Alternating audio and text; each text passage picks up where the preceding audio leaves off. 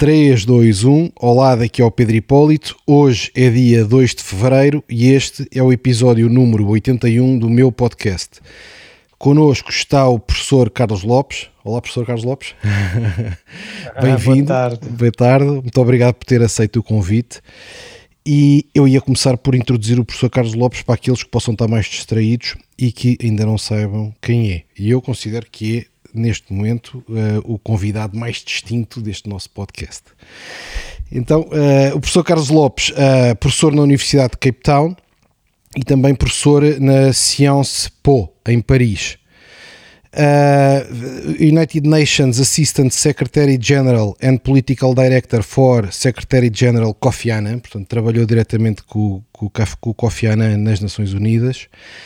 Uh, e foi também Executive Secretary of the United Economic Commission for Africa, portanto, o responsável pela uh, política económica das Nações Unidas para a África. E corrente, uh, presentemente, African Union High Representative for Partnerships with Europe, portanto, representa a, a, União Africana nas negociações com, com a Europa. Isto é um resumo super sintético, porque eu podia estar aqui uma hora a listar cargos do, do professor Carlos Lopes. Um, mas julgo que estes são importantes para se perceber a, a, dimensão do seu percurso. E portanto temos muito. É um privilégio tê-lo aqui. O privilégio é meu, obrigado. E portanto, oh, professor, eu, eu, gostava de conversar consigo. Nós conhecemos-nos pessoalmente e eu tinha aqui dois grupos de curiosidades. Um é sobre o seu percurso e o segundo é as suas visões uh, de África e do mundo. E se calhar começava por esta, precisamente por esta ordem, porque eu acho que um, é importante uh, conhecermos o professor Carlos Lopes bem em detalhe e tirar lições do seu percurso. Nasceu na Guiné-Bissau em 1960, não é? Numa cidade com 10 mil habitantes. Que memórias tem desse Exatamente. tempo? Exatamente. Que memórias tem desse tempo? Uh, na realidade, eu nasci num contexto de guerra. Uh, uma situação geográfica em que a guerra começava a proliferar e, portanto, como eu vivia no interior da Guiné-Bissau, sentia a guerra na pele. É? Havia ataques regulares por parte da guerrilha em relação, digamos, à povoação onde eu estava situado, muito perto de onde nasci, que se chama Bula. Uhum. E o meu pai eh, tinha, assim, digamos, um comportamento muito eh, discreto, mas era um apoiante da guerrilha e acabou por ser preso pela PID. Uhum. E, portanto, eu fiquei marcado como criança, não é? Por uh, ouvir os meus amigos uh, de infância, os meus primos, dizerem que o meu pai era um terrorista. Eu não sabia muito bem o que era, mas sabia que era uma coisa má. Quando é, porque, que idade tinha quando o seu pai foi preso? Este, tinha sete anos. Uhum. Portanto, sabia que era algo, algo de, de, estranho, algo que era reprovado naquele meio onde eu vivia, no meio, uh, digamos, privilegiado e, e de, de, uma, de uma família que era de origem fundamentalmente cabo-verdiana e também uma parte portuguesa. E, portanto, havia, digamos, um sentimento de que o meu pai estava no lado errado e eu não entendia muito bem, só vim entender uma série de coisas do percurso do meu pai muito depois dele falecer. Ele morreu muito jovem, morreu com 53 anos. Uhum e portanto não, não tive o privilégio, eu tinha 19 quando ele morreu, não tive o privilégio de conhecê-lo já na minha idade mais adulta, mas marcou-me bastante uh, aquilo que eu pude absorver da memória coletiva daquele tempo, que era mais por, digamos, uh, associação de coisas que me diziam e, e não tanto daquilo que eu mesmo tinha a capacidade de perceber por causa da minha tenra idade. Nas pessoas que rodeavam a família, sentia que havia, uh, de certa forma, admiração pelo seu pai resistir, resistir ao colonialismo, não é? É o que eu entendo. Ou, ou, ou, ou pelo contrário, era mesmo, acreditavam que era de facto um terrorista e que, portanto, que era uma família, quer dizer, com uma conotação negativa? Como é que sentia o ambiente social era, era, à vossa volta? Era mais, Pedro, uma, um sentimento de reprovação, é? de que o meu pai estava a fazer algo de que não era, Correto. digamos, uh, motivo de orgulho para a família. Uhum. E, e, o meu pai era uma pessoa que tinha uh, um comportamento muito diferente, digamos, dos outros adultos do meu meio que, como eu já descrevi, era um meio, digamos, de uh, pessoas da pequena burguesia, mestiços, etc., que tinham um certo privilégio. Eu, aos 10 anos, fui viver para Bissau, na capital. O meu pai continuou a viver no interior, em Bula, visitava a família regularmente durante os fins de semana, etc. E era sempre assim um objeto de, digamos, de comentário. O meu pai era um objeto de comentário, porque ele tinha uma capacidade linguística fora do comum, eu herdei um, um pedaço desse DNA, porque falava cinco línguas nacionais da Guiné-Bissau e, e, portanto, tinha um contacto muito forte com, digamos, com, com as pessoas da terra. E, isto era muito, digamos, fora do padrão uh, no meio em que eu vivia. Uhum. E, e, portanto, era mais uma característica que deixava as pessoas um pouco desconfiadas uhum. em relação ao meu pai. É, claro que tudo isto, depois da independência, transformou-se em motivo de orgulho para muitos, não é? Não só para okay. mim, mas para muitas pessoas que eram próximas do meu pai. Mas eu estou a falar daquele, daquele tempo em que eu ainda era criança e onde as coisas pareciam mais no negativo do que no positivo. E assistiu aos mesmos que criticavam depois passarem a elogiar? As mesmas pessoas? Ou não? Algumas, algumas, não muitas, porque uma parte significativa da família desandou, não é? Abandonou a Guiné-Bissau, a maior parte veio para Portugal como retornados, uma parte foi parar a Cabo Verde, outra parte foi parar ao Senegal, e, e, outros uh, muito mais longe. Não é? Tenho um tio que se estabeleceu nos Estados Unidos, uh, uma parte da família que depois que se estabeleceu também na Inglaterra. Portanto, houve assim, digamos, uma, uma espécie de atomização daquela família. Foram momentos de grande disrupção. Uhum. E eu vivi e naveguei nessa disrupção com três grandes desafios pessoais. O primeiro desafio foi a perda prematura dos meus pais. Eu perdi a minha mãe com 18 anos e perdi o meu pai com 19 anos. Uhum. Estamos a falar, digamos, eh, de apenas quatro anos depois da independência. O segundo desafio é o desmembramento da família provocado pela independência uhum. e pelo, digamos, atomização das pessoas geograficamente, mas também de muitas tensões familiares entre os que optaram por eh, se considerar guineenses, os que optaram por eh, rejeitar essa possibilidade. Uhum. E a terceira disrupção uh, tem a ver com o facto de que, portanto, do ponto de vista uh, da minha vida de estudante, eu estar a chegar, portanto, foi com a idade de 17 anos, estar a chegar ao fim do, dos estudos secundários e não ter uma universidade, não é? Guiné-Bissau não tinha uma universidade e, portanto, estar um pouco bloqueado do que poderia fazer eventualmente num, uhum. num, território sem, sem universidade. Mas isso acabou por ser uh, indiretamente uh, uma oportunidade, porque depois acabei por estudar uh, fora da Guiné-Bissau.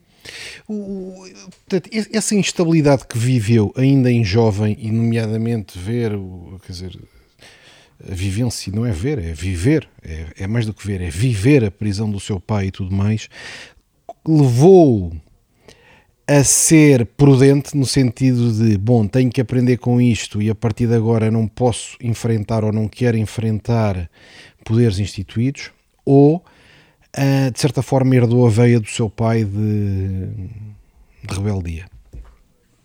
Eu acho que herdei a veia do meu pai. É, essa veia do meu pai não veio logo.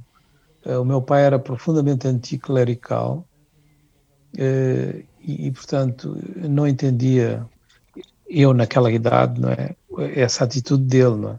Portanto, eu estava muito orgulhoso, por exemplo, de ter feito a minha primeira comunhão, eh, ao mesmo tempo que a minha irmã, que era muito mais velha do que eu, era dois anos mais velha do que eu, e portanto fizemos a, a primeira comunhão juntos, que era uma espécie de galardão de eu ter conseguido não é, passar todas aquelas etapas mais depressa.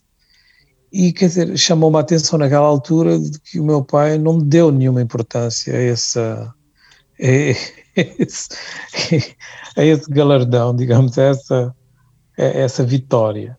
E, e, porque ele era muito anticlerical, portanto, eram, eram, eram coisas que não, ele, ele não respeitava muito as instituições, no, no sentido que as achava sempre, digamos, faltando em relação àquilo que proclamavam era extremamente crítico, não é, de, das contradições entre o que se dizia e o que se fazia. Uhum. E eu aprendi, uh, digamos, esse olhar desconfiado do meu pai.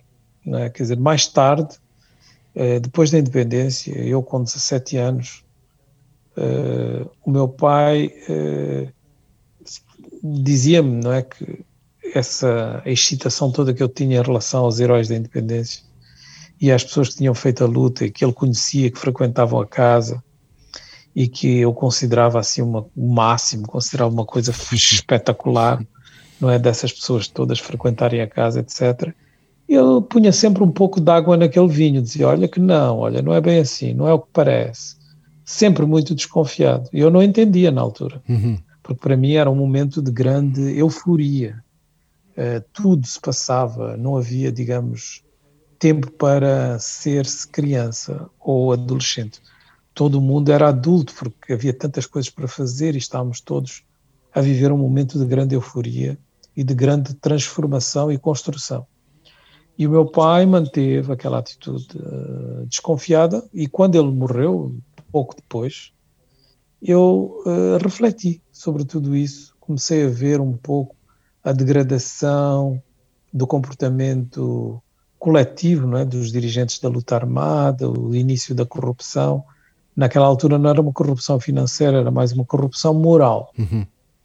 E comecei a ficar um bocado desgostado de certas coisas e comecei-me a lembrar do meu pai Engraçado. e do que ele dizia. Sabe uma coisa que eu noto em mim? É, uma, é um fenómeno relativamente. Eu tenho 48 anos um pouco mais novo que o, que o professor. Tem 48 anos, uh, mas a partir aí dos. O meu pai também já faleceu, e a partir aí dos 45, talvez 43, 45, começo, comecei a ver em mim, e acho que até é crescente, coisas do meu pai, gestos, eh, quer dizer, a posição das mãos, a maneira de falar. Parece que o DNA vai, vai apurando, não sei, não sei se consigo, se passou a mesma coisa, veio-me agora aqui, porque noto com frequência, noto com frequência a dizer, pá, que engraçado, esta posição das mãos é exatamente igual a como o pai fazia, esta, esta frase podia ter sido, até maneiras de pensar, eu no outro dia estava em casa a refletir sobre uma coisa que até me está a preocupar, e estava a dizer, pá, que engraçado, isto transferido para a época era exatamente a, man a maneira do, do meu pai também encarar o mesmo problema que também tinha noutra, quer dizer, noutra dimensão. E, e parece, parece que se repete, pá, não sei. É, isso, eu, isso assim acontece ou não? Eu sinto muito isso, eu acho que estou em permanente diálogo com o meu pai. É interessante porque eu perdi o meu pai muito cedo, mas é a pessoa mais presente na minha vida do, digamos, de reflectiva. Uhum. Sempre que eu penso, sempre que eu estou, digamos, na introspecção, inspeção, eu, eu, eu trago à berlinda, uhum. digamos, o, as ideias do meu pai, os comportamentos, tento entender coisas que ele dizia e já revisitei várias vezes cenas, capítulos é, da, da vida dele, os que eu vivi diretamente e os que me contaram. E, portanto, é interessante porque é como se, digamos, o desaparecimento prematuro dele me tivesse aproximado mais dele. Pois é de facto, é de facto continuam presentes em nós de alguma forma. Continuam presentes em nós de é alguma é forma. Professor, eu imagino que, eh, quer dizer, todo esse episódio da instabilidade na Guiné, da independência, da prisão do seu pai tudo mais, isso também tivesse repercussões económicas na família, não é? Portanto, eh, uma degradação, quer dizer, das condições económicas familiares. É assim. Bom, muito acentuada, eh, grandes dificuldades, porque, digamos, era uma família que tinha uma certa, um certo, um certo bem-estar dentro daquelas condições da Guiné-Bissau. O, o, o, meu avô paterno eh, tinha uma destilaria, portanto, produzia aguardente. Uhum. e essa destilaria uh, foi uh, dinamitada pelas tropas portuguesas, Uau. já sobre, digamos, a, a regência do meu pai, em nome dos outros três irmãos. Ele tomou conta, depois da, do falecimento do pai dele, que coincide mais ou menos com o meu nascimento, e, e, portanto é, é, é, foi uma tragédia, não é? Porque, portanto, perdeu-se o principal capital familiar mesmo antes da independência, não é? Com, uhum. com o mesmo movimento que o levou à prisão. Eu, eu, eu falava-lhe isto não por, uma, não, não por uma curiosidade de, voyeurismo, mas porque no seu percurso há aqui um salto uh, que me deixa perplexo que é, dada essa circunstância, dado essa, essas dificuldades, dado esses problemas da situação emergentes da, da, da Guiné-Bissau e da independência, de repente acaba o liceu e a universidade em Geneve. Pá, Geneve é a cidade, é a cidade, talvez a cidade mais cara da Europa ou coisa parecida. Como é que este salto acontece? Quer dizer, Parece que falta aqui um capítulo do livro, não é? Parece que falta aqui um Em que momento não, é que foi é, contactado facto, pelos serviços é, é secretos? Há, uma, há, uma, há, uma, viragem, eh, Pedro, na minha vida que é extraordinária e que tem, tem o toque do meu pai. E aqui, quer dizer, começa, digamos, uma espécie de romance meu uh, de vida. Isto parece um livro é de espiões, professor. Eu sei que não vai admitir, mas falta aqui um capítulo. é que é assim, o o meu pai tinha, evidentemente, estabelecido relações muito próximas com alguns chefes da guerrilha, um dos quais se transformou, eh, depois da independência, no, digamos, comandante da Força Aérea da Guiné-Bissau. A Força Aérea da Guiné-Bissau eram dois aviões e três helicópteros uhum, na altura. Uhum. Agora acho que nem tem aviões nem helicópteros. Mas eh, na, na, independência ainda tinha. Tinha, tinha três MiGs, não, tinha dois MiGs e tinha três MIs 14, não sei qual russos. é exatamente a denominação, russos.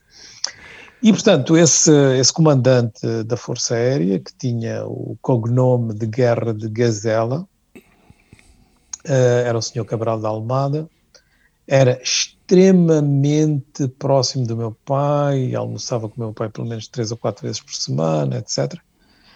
E, portanto, eu acabo o liceu, estamos uh, à volta de, de, um almoço na casa do meu pai e ele pergunta-me o que é que eu vou fazer, não é? porque estava consciente de que não havia universidade. Exatamente. E achava que eu era muito inteligente, enfim, aquelas coisas.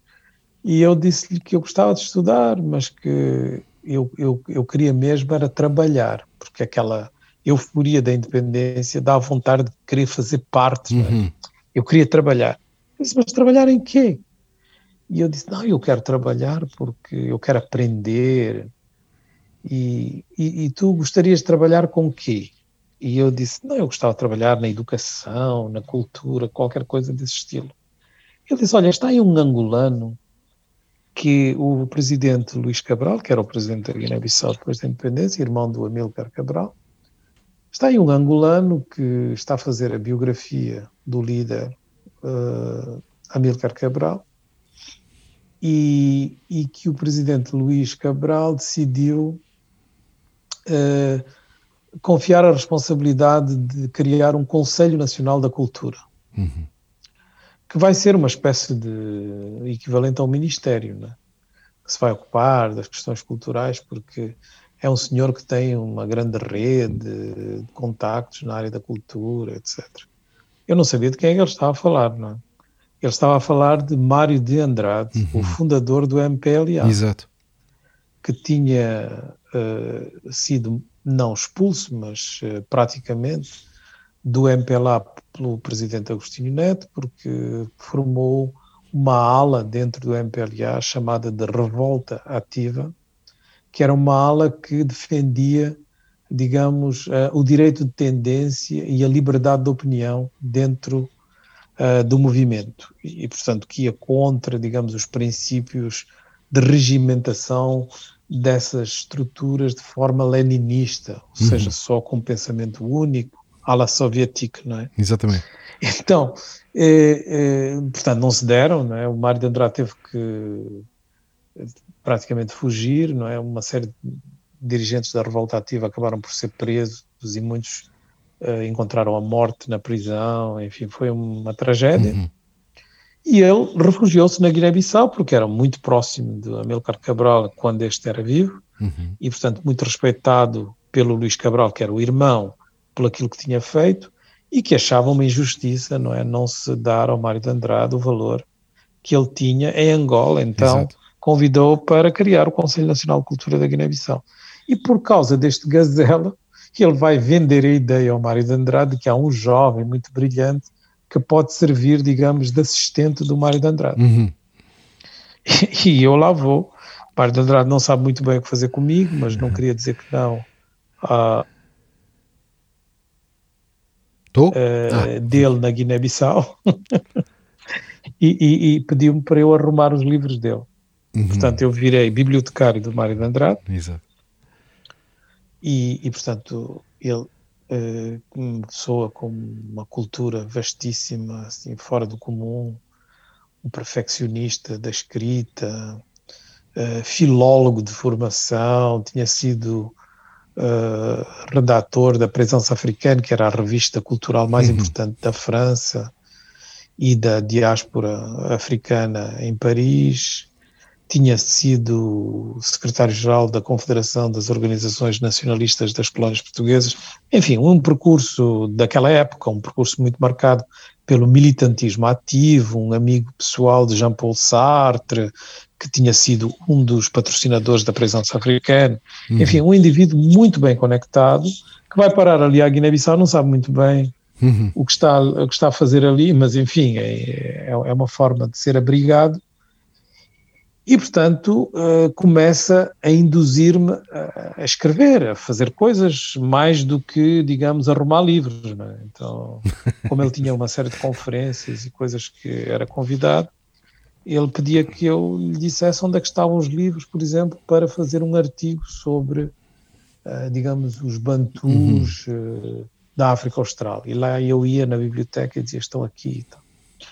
E, portanto, ele disse: Bom, agora vamos passar à etapa seguinte. Não só vais encontrar os livros, mas vais, vais ler rapidamente os livros e vais-me dizer em que páginas é que estão uhum. coisas interessantes para uh, o artigo que eu vou escrever, que está aqui o tema. É? E eu fazia aquilo um pouco atabalhoadamente, mas uh, aprendi, aprendi e cada vez estava mais perfeito naquilo que ele esperava de mim e, e, na realidade, o que é extraordinário é que hoje em dia ainda é a minha metodologia de trabalho. Portanto, eu digo que foi ali que eu comecei a minha verdadeira uhum. universidade. Bom, quando ele achou, depois de dois anos, que eh, devia dar uma possibilidade a este jovem de fazer um pouco mais, com os contactos vastíssimos que ele tinha, não era muito difícil ele acionar algum contacto. Não? É? Exato. E acionou o Jean Ziegler, que era um, um sociólogo muito conhecido, também deputado durante muito tempo do Partido Socialista da, da cidade do Cantão de Genebra, e que tinha escrito o famoso livro A Suíça Lava Mais Branco, denunciando a corrupção uhum. dos oligarcas suíços, enfim, um indivíduo muito marcado também por aquela militância de esquerda da época. E uh, ele contacta o Jean Ziegler e diz: Bom, eu quero mandar aqui este jovem para a Suíça, temos que arranjar uma bolsa para ele. E lá se mexeram cordelinhos e eu fui parar a Genebra. Incrível. No Instituto de Estudos do Desenvolvimento, que agora se chama Graduate Institute of International and Development Studies, é a escola de relações internacionais mais importante da Suíça e uma das mais importantes do, do da Europa. Fui parar ali. Fui parar ali e, portanto, e falava francês? The rest is history, como se diz, não é? Mas o professor falava francês, ou não? Nada. Eu sei porque eu não, largo, eu não, largo, eu não largo, eu até perceber não largo.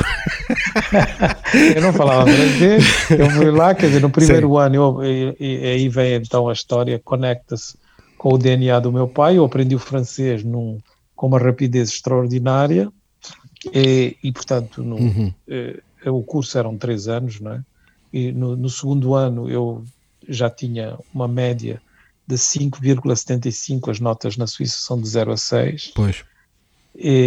Destacou-se uh, logo. No, no conjunto dos meus créditos, já era, uh, digamos, presidente da Associação de Estudantes da, do Instituto. A sério? E, a sério, no segundo ano de lá estar. Os suíços, os suíços, os suíços escolheram o, o, o menino guineense, a pessoa da Guiné. Exatamente, exatamente. Bom, era um instituto que tinha muitos, muito, muitos oriundos da África e muitos oriundos do mundo inteiro, mas quer dizer, sim, a maioria era suíça. Está a ver, isto e são eu... histórias que as pessoas têm que conhecer. Porque às vezes, está a ver? Não, é, porque, é, é, porque aqui é que está a história, está a ver? É, é, é interessantíssimo, pá. Isto é interessantíssimo, de facto. E, e, vivia e onde? Então, dormia, dormia onde? Quer dizer, chega a Geneve e agora? Pá, nunca tinha saído da Guiné-Bissau, não é? Não, quer dizer, eu lembro-me de estar a percorrer a Rue de Corraterie, que é uma, uma rua de Genebra que tem muitas uh, casas uh, de luxo e também muitas delas, uh, digamos, dos fabricantes mais famosos de relógios. Sim. Eu lembro-me de estar, assim, estupefacto a ver os preços dos relógios e ficar sim, sim. assim durante os primeiros dias, vários minutos, a olhar o preço de, de um determinado relógio na montra, porque não porque achava que havia alguma coisa que eu não estava a entender sobre como é que funcionava o franco suíço. Porque o preço era tão elevado que eu já que havia qualquer coisa que eu não estava a entender. Não é? Porque era, o preço era mais do que a minha bolsa de sim, sim, sim. 50 vezes durante um ano, não é? Um relógio. É? Exato. Eu achava que havia ali qualquer coisa que não estava a bater certo. Ainda se lembra do Até momento em que saiu do avião? Não, que os relógios eram mesmo caros. Sim, sim, maluco. Tudo é caro em Geneve. Tudo é caro.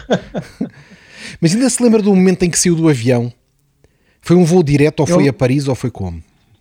Não, eu fui por Dakar, portanto havia ah, voos na altura sim, sim. da Suíça de Dakar para Genebra. Agora, uhum. Depois desapareceram, mas na altura havia. Uhum. Portanto, eu cheguei ao aeroporto de Genebra e, portanto, naveguei, eh, digamos, até chegar à saída, onde estava um, um representante do Instituto eh, que acolhia os estudantes bolseiros, não é? Uhum e, portanto, levaram-me a, um, a, uma casa de estudantes que se chamava Foyer Saint-Justin, uhum. e, e, portanto, que ainda existe, né? agora chama-se Foyer Internacional, que está ali na, no bairro dos Paqui, que é um, uhum. um bairro que fica no centro de Genebra, mas é um bairro, digamos, um pouco mais. Eh, eh, mais modesto uhum. e com, com uma, grande, uma grande quantidade de imigrantes. Uhum e de, de, de, outras nacionalidades, enfim, um pouco mais do sul. Ir a Geneve e naquela altura fui... devia ser quase ficção científica comparado com a Guiné-Bissau, não é? Quer dizer, o, Exatamente. era dizer, totalmente era diferente. um choque impressionante. Eu conheci logo um congolês que eh, já estava lá fazia algum tempo, acho que um ano e meio, algo assim, que passou a ser uma espécie de digamos, de, de, meu mentor para eu me poder adaptar e perceber como é que funcionava aquela sociedade.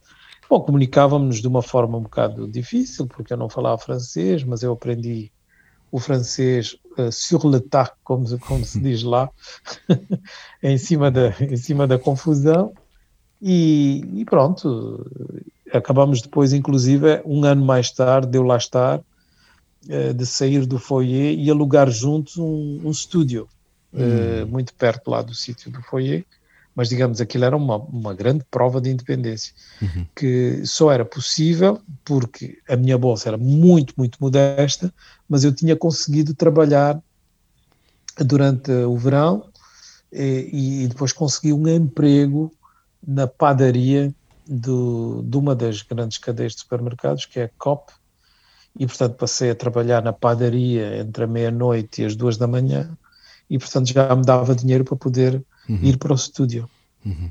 Uhum. com o meu colega. Pois. Eu, eu, eu, acho que uma coisa que é para quem for mais jovem e tiver a assistir o podcast, que acho que também é interessante uh, se calhar ajudar a perceber, é que nos dias de hoje nós quando viajamos vamos à internet, abrimos o YouTube, vemos um bocado os vídeos do sítio para onde vamos e dá-nos um feeling do que é que vamos encontrar. Eu imagino naquela altura sair da Guiné-Bissau, abrir a porta do avião e estar em Geneve. Devia ser praticamente é para um choque completo. Um choque completo. Tudo, com, é, tudo completamente diferente. o maior choque, Pedro, era, foi o choque de temperatura. Pois, foi no inverno que foi para lá, não? Pois, porque o, o ano académico começa em setembro. Exatamente, em era setembro. Era o outono, mas o outono em Genebra pode ser frio. Era frio. Exatamente. E, e, nessa altura, portanto, nessa altura havia, quer dizer, estávamos em, em, Guerra Fria, não é? Havia, havia alguma tentativa de. Não é tentativa, quer dizer, fazia parte de, de, desse ambiente estudantil uh, a promoção de determinados ideais políticos ou pedirem alguma coisa por troca da bolsa ou já ser esperável que estamos-te a treinar, mas vais ter que participar nisto e naquilo? Não. Eh, estávamos num período de grande exigência moral e daí deve haver certos desapontamentos, mas no, no conjunto a exigência moral era muito elevada e, portanto, o único, único pedido, engajamento também era de que uma pessoa tinha que voltar para o seu, para o seu país. É? Uhum. Quer dizer, é, é, okay. todos aqueles que não voltassem eram considerados praticamente traidores, não era? Uhum.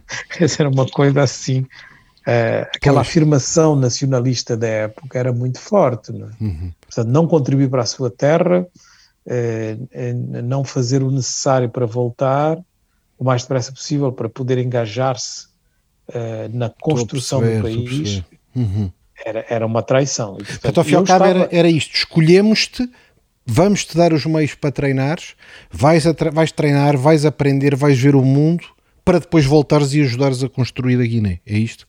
Exato. Uhum. Eu, eu penso muitas vezes, digamos, na mentalidade dos estudantes chineses que encontro uh, no, nas minhas lides académicas e a minha assistente em Sciences Po é uma chinesa e como eles têm esta, esta exigência moral, não é? De voltar uhum. e de contribuir para, para a construção, eles não dirão da China, mas para a construção da sua, da sua família, da sua cidade, etc. Há assim uma grande exigência do regresso e da contribuição. E aqueles que ficam uhum. estão sempre muito preocupados em fazer o máximo para demonstrar a sua conexão com o país natal.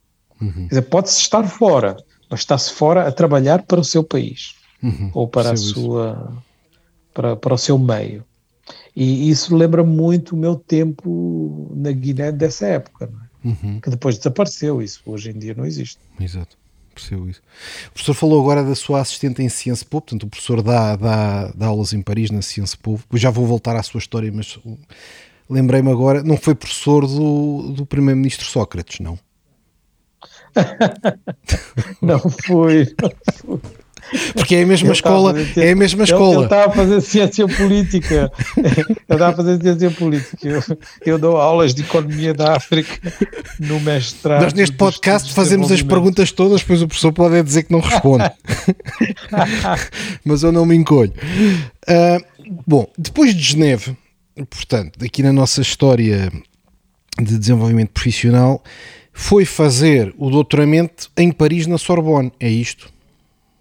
Exato, quer dizer, o que aconteceu não foi, não foi imediato. Ah. Eu, portanto, eu estudei em Genebra, eh, terminei o curso em tempo recorde e recebi um convite para ser assistente na Universidade de Zurique. Hum. Eh, bom, eu fiquei um pouco indeciso, quando consultei, digamos, uh, as várias autoridades do país que me poderiam indicar, digamos, uh, aceitação ou não tácita dessa possibilidade e acabei por aceitar. Então fui assistente da Universidade de Zurique, mas de facto eu, eu era assistente no curso de Antropologia, secção África, e dava uma aula que era Sociologia uhum. de África dentro do curso de antropologia. E essa aula era praticamente, digamos, um dia da semana. Então eu tinha um amigo que tinha estudado comigo em Genebra e que vivia, na realidade era um zuricois, era um, uhum. um, e que me ofereceu para eu ficar em casa dele quando viesse a Zurique. A universidade deu-me, eh, digamos, aquele cartão que existe muito na Suíça, que é de tarifa plena para os, para os comboios, uhum. Eh, que permite que a pessoa viaje sem pagar bilhete, eh, porque é pago anualmente. Deram-me esse bilhete e então eu passei a fazer, digamos, todas as semanas uma ida e volta de Genebra para Zurique e, e portanto, só ficava lá uma noite a dormir. e o resto do tempo estava livre. E como estava livre, eu engajei-me imediatamente no doutoramento em Paris. Porquê Paris? Porque o, o, o mesmo cartão de, de Plan Tarif me uhum. permitia ter um desconto enorme nos bilhetes para Paris, uhum. e são apenas três horas de Genebra para Paris no TGV. Na altura não havia TGV, eram cinco horas, mas depois apareceu uhum. o TGV. E também porque Paris era o centro do saber em língua francesa sobre a África. Exato.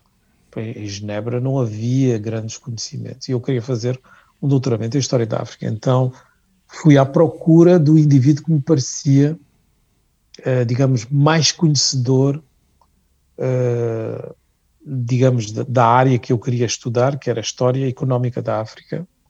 E o nome dele era Yves Persson. Ele aceitou-me como estudante de doutoramento dele. E o sistema francês, na época, tinha que se fazer um diplôme d'études approfondies, que era um diploma que sancionava o primeiro ano do doutoramento. Uhum. E, portanto, eu tive que fazer esse diploma, que é assistir a um conjunto de aulas e depois o resto fazer com, uh, digamos, uma tese, uma tese de diploma de estudos aprofundidos, DA. E, e, eu pude fazer tudo isso a partir de Zurique, não é? No, okay. Fiz tudo isso a partir de Zurique e de Genebra. Uhum. Portanto, vivia simultaneamente em três cidades, uhum. digamos. residia em Genebra, uhum tinha uma noite que passava em Zurique com uh, o meu amigo e, portanto, dava a minha aula. E o dinheiro que eu ganhava de ser assistente me permitia-me, digamos, pagar essas coisas todas e também, uh, digamos, fazer as viagens a Paris, que eram uma vez por mês, etc. Uhum. Bom, e lá fiz o meu DA. Depois do DA, eu voltei para Bissau. Eu achei ah. que o apelo do país já era muito forte. Um choque que outra eu não vez. Podia, que eu não podia, de maneira nenhuma, sacrificar o país ao, ao meu interesse pessoal de fazer uhum. um doutoramento. Voltei. Voltei com o meu DA no bolso, uhum. ou seja, o primeiro ano de doutoramento. Uhum. E quer dizer, na minha cabeça eu tinha consciência de que eu podia fazer o doutoramento a partir de Bissau, uhum. claro. na Sorbonne. claro que cheguei lá é o telhado que está a deixar entrar água, o corte de luz, o problema do abastecimento do gás. Não conseguia pedir uma opinião dizer, a ninguém, não é? Pois. Quer dizer, a, a realidade era, era brutal uhum. e, portanto, eh, foi muito difícil. Mas mesmo assim, eu, eu conjuguei, não é? As funções que fui ocupando em Bissau, fui subindo rapidamente na carreira administrativa uhum. e, e, portanto, fiz um percurso que é completamente fora do comum, não é? Porque aos 24 anos já tinha atingido o topo da, da hierarquia uh, administrativa na Guiné-Bissau, uhum. que é uhum. diretor-geral. Uhum. Com 24 do anos. De pesquisa, do Instituto de Pesquisa que eu criei. e criei porque quando voltei para Bissau, eh, depois de ter feito o tal DEA, eu voltei com, quer dizer, no contexto guineense, um indivíduo que foi assistente da Universidade de Zurique, que volta com dois livros publicados uhum. e que deixa tudo isso, e que tem o primeiro ano de doutoramento da Sorbonne, e que deixa tudo isso para voltar para Bissau, eu era uma espécie de herói, não é? Uhum. Exatamente. E, e, portanto, progredi rapidamente. Já era casado nessa altura? Já era casado. Na realidade, eu tinha um casamento informal. Sim, sim. Mas já, já tinha, já tinha duas filhas. Eh, a primeira filha, ela, ela, nasceu quando eu ainda estava em Bissau, antes de ir para a Suíça. A segunda nasceu pouco depois de eu voltar da Suíça. Uhum. Engraçado. Interessante. E daí como é que faz a transição para, para as Nações Unidas? Aí quer dizer, eu, eu, eu começo a trabalhar no Instituto de Pesquisa que eu criei. É, também é uma história interessante como é que essa criação foi possível, porque foi, digamos, eu convencer o presidente da época, Bernardo, eh, João Bernardo Vieira, eh, a criar um instituto eh, e, portanto, ele, ele aceitou isso porque quando eu voltei, eh, os meus amigos mais próximos disseram-me: Olha, tu tens que dar aulas ao presidente. Eu, aulas ao presidente? Sim, o presidente, o presidente está, está a querer, eh, digamos, aprender, superar, digamos, as suas dificuldades académicas. Ele não teve oportunidade durante a luta armada, etc. E, portanto, o, o ministro que era de, do desenvolvimento uh, está-lhe a dar aulas de matemática e de economia, um outro ministro que está a dar aulas de ciência. E, uh, digamos, uh, várias pessoas sugeriram que ele deveria ter aulas também de português e, portanto, pediram que tu uhum. fosses o professor do presidente para as aulas de português. Foi assim que eu, por exemplo, fiz o João Bernardo Vieira ler Milan Kundera para poder perceber de uma forma, digamos, indireta as dificuldades que ele estava a ter em, em ter uma prática democrática. Uhum. Quer dizer, utilizei isso como claro, como para o influenciar, não é? é, conforme as escolhas de leitura para aprender português, é, os discursos, etc. Não é? Quer dizer, ele dava-me para eu treinar, eh, digamos, a fonética dele, e eu aproveitava para dizer que o discurso não estava muito bem e mudava aquilo que tinham preparado lá no partido, na presidência. Enfim, fui fazendo essas coisas. E depois um dia eu disse, ah, presidente, eu estou aqui a dar aula já é, faz um ano, eu gostaria de lhe pedir um, um favor, mas é um favor para a Guiné-Bissau, não é para mim pessoalmente é que eu acho que nós devíamos criar um instituto de pesquisa, etc. Quer dizer, ele não podia recusar isso a um professor que não era pago, que fazia aquilo de uma forma voluntária e, e que lhe estava a ajudar a superar-se e a, e a ficar bem na foto, né? Exatamente. E então a, o instituto foi criado. O instituto foi criado, eu, na altura, eh, portanto, esse instituto ainda existe e por lá passaram três primeiros ministros, 27 ministros, e, portanto, mas fui eu que o criei, é? Interessante. E, portanto, continua, continua a dar cartas. E continua a funcionar hoje? Continua a funcionar. Interessante, interessante.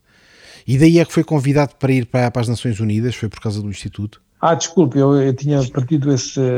esse Não, comecei com a história do Instituto para poder chegar lá. Não, é que depois o Instituto uh, era muito solicitado para fazer serviços de consultoria.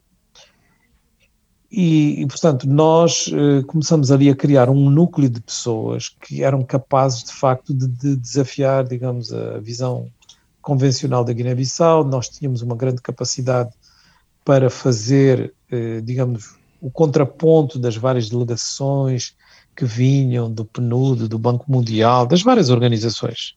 E, portanto, o ministro do Plano, que era muito meu amigo, regularmente convidava-me para fazer parte dos debriefings das várias delegações importantes, quer dizer, era uma espécie de conselheiro estratégico dele, uhum. mas informal, não é? Claro, claro. Seja, não, tinha, não tinha nenhum título, mas estava lá na reunião e lá mandava as minhas bocas, etc. O indivíduo que já tinha publicado, que era isto, que era aquilo. E, portanto, eh, eu acabei por conhecer o diretor eh, regional para a África do Programa das Nações Unidas para o Desenvolvimento, que era um uhum. burkinabé chamado Pierre Clavé Damiba. Muito inteligente, muito interessante esse indivíduo. Uh, a um dado momento ele diz, olha, eu, eu acho que aqui o Carlos Lopes fala muito bem francês, ele poderia fazer umas missões para nós nos países francófonos. Uhum. O ministro do plano disse que, bom, isso é entre vocês, mas eu acho que com certeza. Então. E ele lá mandou, não é? Eu fiz uma primeira missão à Guiné Equatorial, que não era, era francófona emprestada, eh, mas digamos oficialmente francófona. A minha segunda missão foi, eh, por mais incrível que pareça agora, não é? Vistas as coisas à distância, para o Ruanda. Uhum. E depois eles acharam que eu estava preparado para fazer uma missão para Moçambique, que era um país maior, mas como falava português, uhum. lá fiz a minha missão em Moçambique, onde conheci uma série de amigos que depois viraram pessoas importantes em Moçambique. Temos aqui uma quebra de som, não, professor? Acho que sim. Exato. Ah, sim, e, sim. E, e, e, portanto, e, então acabamos por. Uh, Só uma pergunta, essa, desculpe essa... interromper. O que é uma missão? Quando diz uma missão, o que é isso?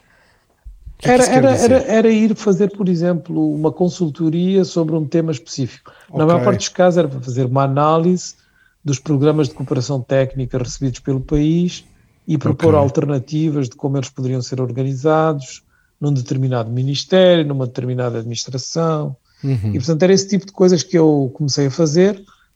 E, portanto, a um dado momento, recebi um convite do próprio PNUD para ir para a sede. Né? Eles okay. estavam impressionados com o meu trabalho e disseram: Bom, mas uh, você não quer trabalhar aqui com, conosco em Nova York, etc. Quer dizer, aquilo parecia uma coisa quase Sim, de pá, é- Dreamland. É... Não, não mas, é, mas é que a sua história parece quase um filme. Pá. Tem aqui, tem aqui ter... não, sério, eu consigo ver isto em cinemático. Eu consigo ver isto em cinemático. E eu, e eu, ia, eu ia dizendo que não, porque tinha. Eu, eu tenho sempre a sensação que falta aqui, um, falta aqui qualquer coisa. eu ia dizendo que não, porque tinha aquele, uh, aquela pressão moral, não é? De como é que eu vou deixar a Guiné-Bissau, todos estes engajamentos, etc. Não era possível. Mas o, o, o, o presidente a quem eu dava aulas, não é? Uhum. um dia diz-me assim: Bom, eu queria queria lhe dizer que eu decidi fazer uma remodelação governamental. Uhum. E, e, portanto, não sei como é que vai ficar essa coisa do Instituto. Como é que você vê isso? Eu disse: não, nós estamos muito bem, temos a tutela do Ministério da Educação. Ah, mas há pessoas que dizem que se calhar é preciso uma Secretaria de Estado para a, a investigação, a pesquisa.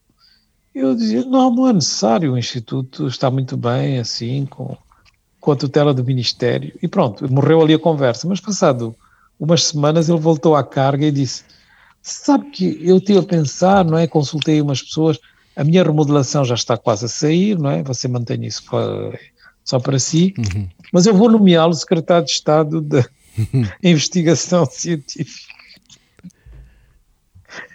E eu aí, quer dizer, caiu-me o chão.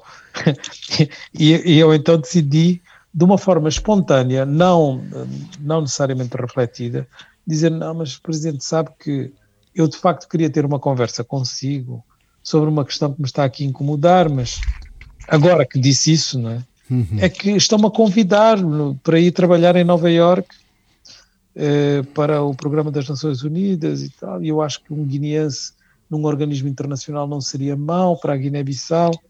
E ele ficou assim um bocado estupefacto, porque era uma coisa reprovável o que eu estava a dizer. É? Uhum. Hoje em dia vemos de maneira diferente, mas era uma coisa reprovável, como se ele estivesse admirado uma pessoa com as minhas características dizer uma coisa dessas. Recusar um convite. Abandonar o país para ir fazer carreira internacional. Mas eu de facto disse isso porque eu já estava muito desconfiado de muitas coisas que se estavam a passar uhum. e não me via de maneira nenhuma a fazer parte do governo. Pois. o professor não tem, não, tem, não tem vocação política, que candidatar-se para eleições, coisas assim, não tem esse perfil, ou tem? Não gosto, não gosto. Acho, acho uma parte, digamos, não apelativa da uhum. política. Uhum. Eu gosto muito de política e de fazer política e de uhum. intervir na política. Uhum mas não dessa forma, e não condeno quem o faça, mas eu, eu, eu sinto uma espécie de rejeição uhum. que, vamos voltar outra vez à história do meu pai, não é? É, é as instituições, não é? Pois. Eu não me sinto bem. Interessante. Mas quer dizer, mas eh, as Nações Unidas também são uma instituição, não é? Pô, eu já não estava à espera de... dessa pergunta, Pedro. Mas eu fui um rebelde lá dentro todo o tempo e todas as pessoas que conhecem um pouco a máquina por dentro sabem que eu fui sistematicamente um rebelde. Uhum. Eu continuei a minha carreira académica durante todo o tempo que estive nas Nações Unidas. Uhum. Estive lá 28 anos e publiquei 17 livros enquanto lá estava. Pois. É, portanto, fazendo a carreira académica como se não estivesse lá dentro. Uhum. E, mas o professor foi mesmo viver para Nova Iorque. Fui, acabei por ir viver para Nova York, cheguei lá, outro choque, né? Exatamente. Porque eu fui com a. Se calhar menor, não é? Porque agora já tinha estado exposto Uh... Aí foi um choque, foi um choque linguístico. A minha cabeça estava completamente formatada pois. para trabalhar em francês e, e em português e também um pouco em espanhol, porque eu tinha estado a dar aulas no México como professor visitante de uma forma mais ou menos regular e, e portanto, fui convencido que ia trabalhar e foi isso que me disseram com os países anglófonos, e, eh, perdão, eh, francófonos e, e, e lusófonos. Uhum. E de facto foi com esses que eu trabalhei. Só que lá tudo funcionava em inglês. Pois. Na sede. E eu, quer dizer, o meu inglês era altamente limitado, não é? E portanto foi outra viragem que eu tive que fazer na minha vida. Uhum. E vivia onde? Lá em Nova York?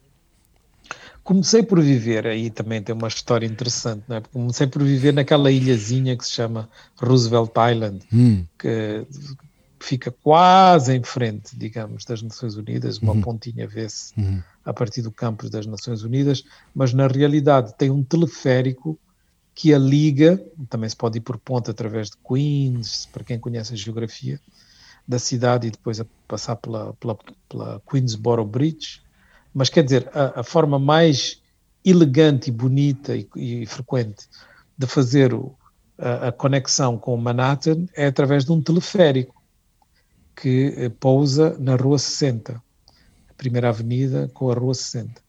E não é que tinham um vizinho, digamos, nessa ilha, que era o africano mais velho, que todos os africanos que lá moravam, muitos das Nações Unidas, olhavam com um grande respeito e consideração, que se chamava Kofi Annan e que era o diretor dos recursos humanos eh, nas Nações Unidas e como diretor de recursos humanos, nós todos, jovenzitos, não é, estávamos super interessados em ter ótimas relações com o diretor dos recursos humanos, não vá o diabo de selas.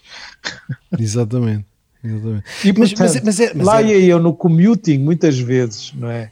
No teleférico, ao lado do Kofi Annan, e caminhava com ele até à primeira avenida, falando das coisas várias da África, etc. Ele sempre com um ar muito paternal em relação a nós, jovens africanos. Pois é este Kofi Annan que depois vai se tornar secretário-geral e que me vai chamar, não é? Muitos anos Sim, depois, para ser são... seu conselheiro principal. A sua vida, ao fim e ao cabo, há pessoas-chave, há pessoas-chave que, que, mudam tudo, não é? Parece que uh, vai encontrando uma pessoa ou outra pessoa e essa pessoa abre mais um caminho, não é? É exatamente isso. É uma rede, é uma, é uma não sei como chamar, mas é, mas é isto, são eventos, são eventos, são pontos que fazem mudanças grandes. O Kofi Annan também estudou em Geneve. Aí é um ponto de contacto? Não. Não, não havia na altura, mas uh, ele estudou no mesmo instituto. Eu tento perceber. Ele estudou no mesmo instituto. Exatamente, eu fui ver depois, essa relação. E, e, depois, evidentemente, na lista dos, uh, dos estudantes, dos alumni mais importantes do instituto, aparece ele e apareço eu. Exato. Que é muito, é, é muito bizarro, porque não foi não foi nada por essa razão que a gente se conheceu. Okay. E são épocas diferentes. Não é? Como é que era o Kofi Annan?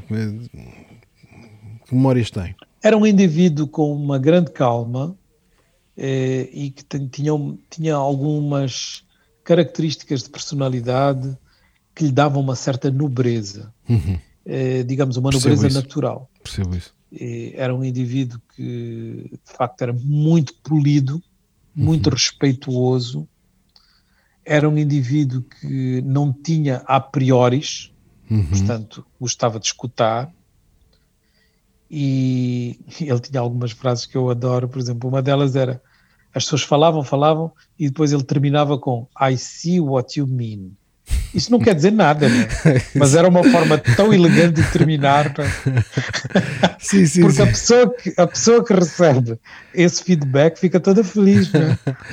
Sim, sim. Também, também às vezes os americanos dizem I hear you, não é? eu, eu, estou a ouvi-lo, eu estou a escutar, não, não é? I hear okay. you é mais, mais habitual. Ele, ele, ele, fez uma espécie de nuance, não é? I see what you mean. Exato. Claro, mas sem nenhuma confirmação de concordância. Não, nada, nada, absolutamente. Pode dizer isso ao seu pior inimigo e ao seu melhor amigo. Nesse ambiente das Nações Unidas é preciso ter esse cuidado político, ao fim e ao cabo de não. Epá, fiquei aqui, acho que. Deixa eu ver aqui o é que aconteceu aqui. Uma das câmaras ficou sem bateria, mas acho que eu consigo mudar. Para aqui. Já está. Temos sempre um backup. um, o, no ambiente das Nações Unidas é importante ter esse género de sensibilidade política, esse cuidado de não vá lá, não, não colecionar inimigos, não não é, eu acho, eu acho que se deveria. Alguns têm, outros não têm. É um dom, não é? Pois. O Kofi Annan, digamos, era uma espécie de joia não é? nesse, nesse, nesse esquema onusiano, porque esteve lá 40 anos e, portanto, conhecia a máquina como ninguém, não é? Uhum. Porque, porque ele, de facto, eh, é, é, é um personagem quase consensual, não é? É a ideia que eu tenho. Sim, sim. Ainda hoje Uh, grande prestígio e sim, sim. reputação sólida, vá lá. Sim, sim, sem dúvida. Quais eram os seus principais desafios lá nas Nações Unidas? O que é que, que tipo de trabalhos o moviam? Que tipo de preocupações? Que tipo de, de desafios? Eu, quer dizer, eu transportei aquele nacionalismo cargos, da Teve cargos muito elevados, não é? Teve cargos muito elevados, não é? Sim, é eu, eu transportei aquele nacionalismo da Guiné-Bissau para, digamos, uma dimensão continental africana. Exato. Então, muito rapidamente fui reconhecido como o defensor das coisas africanas, dos direitos africanos. E fui subindo na carreira muito rapidamente, portanto, eu cheguei a subsecretário-geral com 39 anos, portanto, que é uma coisa muito inabitual. Uhum. É, por causa disso, não é? Porque era visto. Assim, Subsecretário-geral assim, era... é abaixo do, do secretário-geral, é isto? É na linha imediatamente não, abaixo? Não.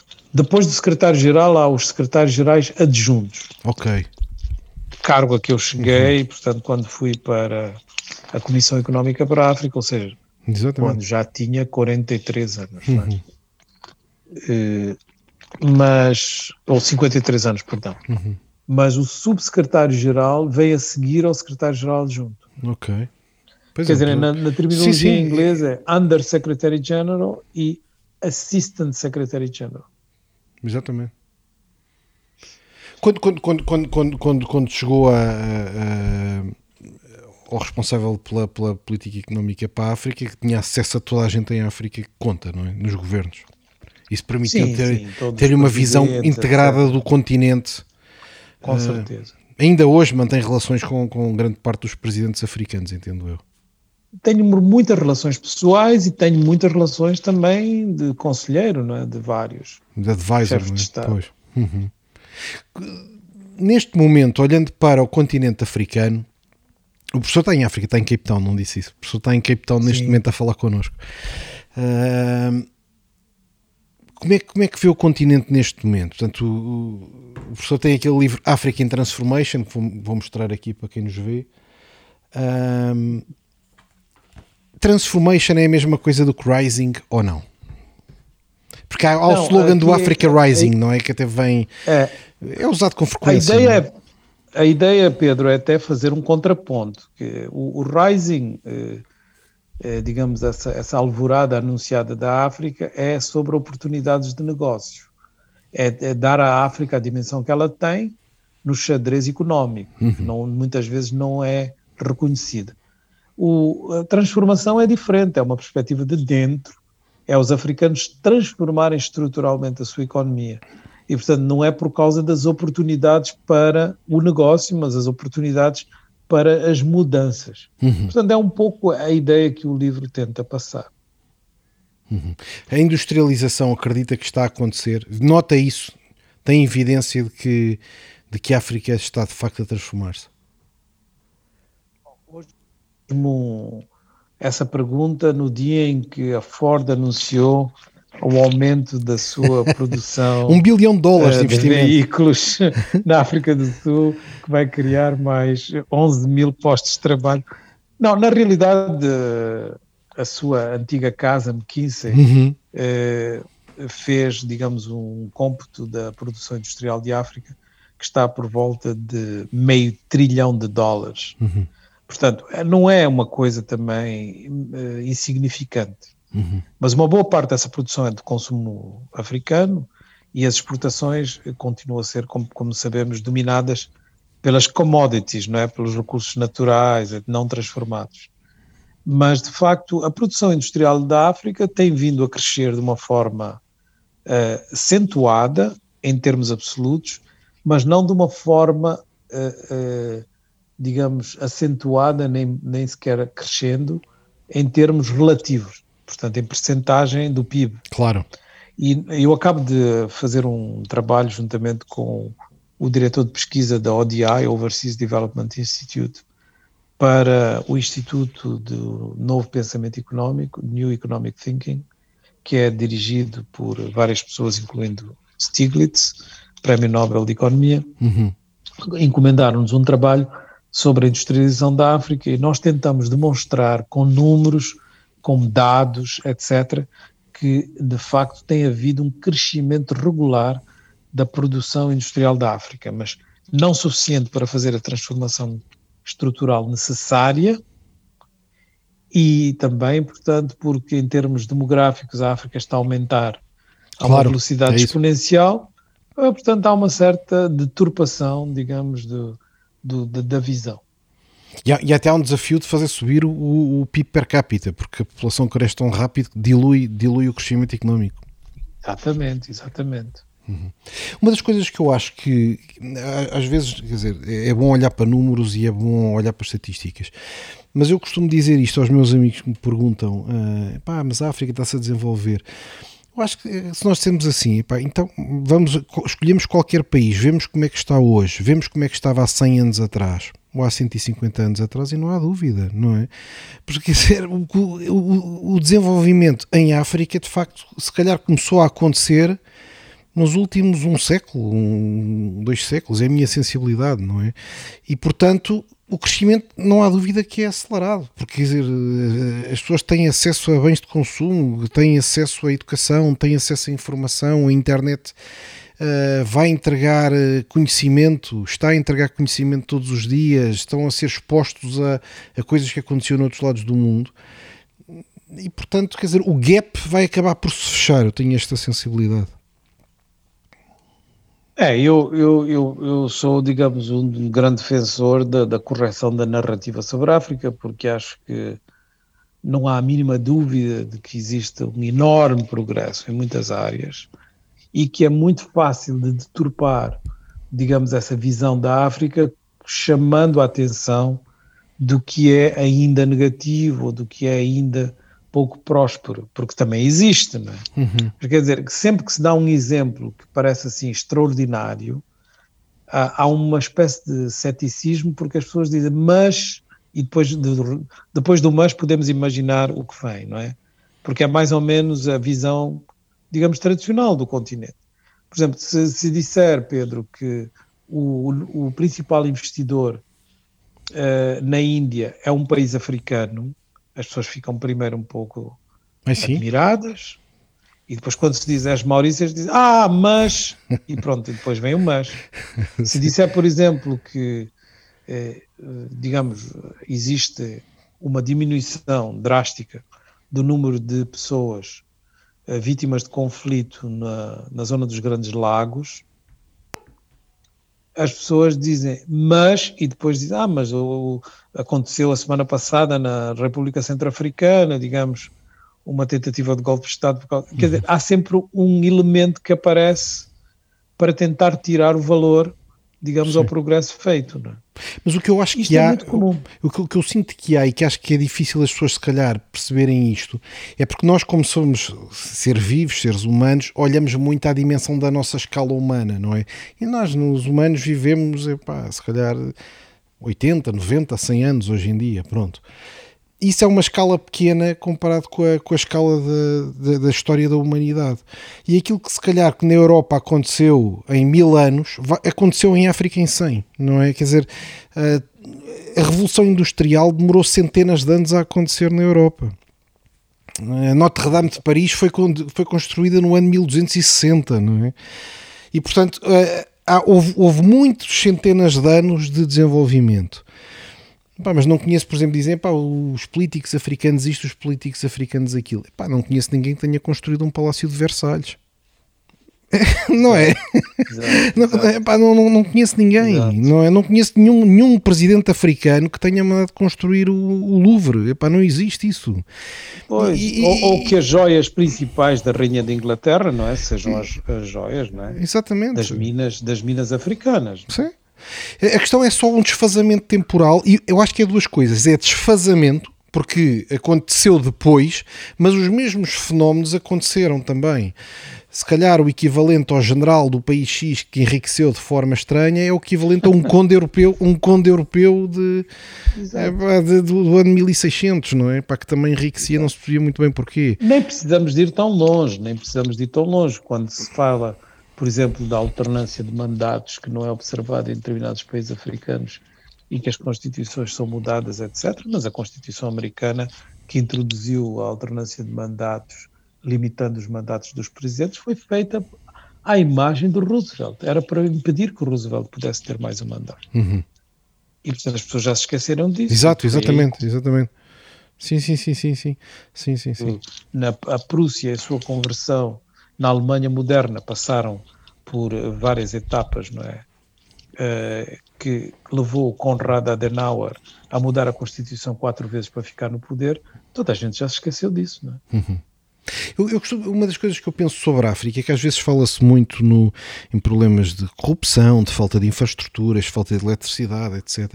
Eu julgo que o principal desafio da África que eu sinto é, é, que a população africana continua isolada do resto do mundo. Claro que a internet resolve um pouco isso, mas uh, os outros povos de outros continentes parece que temos mais interação. É muito fácil um jovem nigeriano nunca sair da Nigéria, não ter maneira de sair, também por causa da descolonização, os, os europeus vão pouco para lá, e quem diz da Nigéria, se formos falar no, no Congo DRC, ainda pior, não é? É e, portanto, e portanto há, um, há uma falta de troca de experiências, há uma falta de troca de experiências que, uh, que trava o desenvolvimento. Não é? São pouquíssimos é, os que podem ter o acesso que o professor teve de aparecer de repente em Geneve não é? é são são é, pouquíssimos, é. pouquíssimos. E mesmo que é queiram, não conseguem o visto, não conseguem sair dali. E os europeus também não vão para lá. Os chineses, quando vão, mas não sei se misturam muito, não é muito claro se misturam muito, não tenho essa evidência. E portanto, eu julgo que a população africana é talvez a população mais isolada do planeta. Não tem, é, não tem é. trocas, não tem trocas culturais, não tem.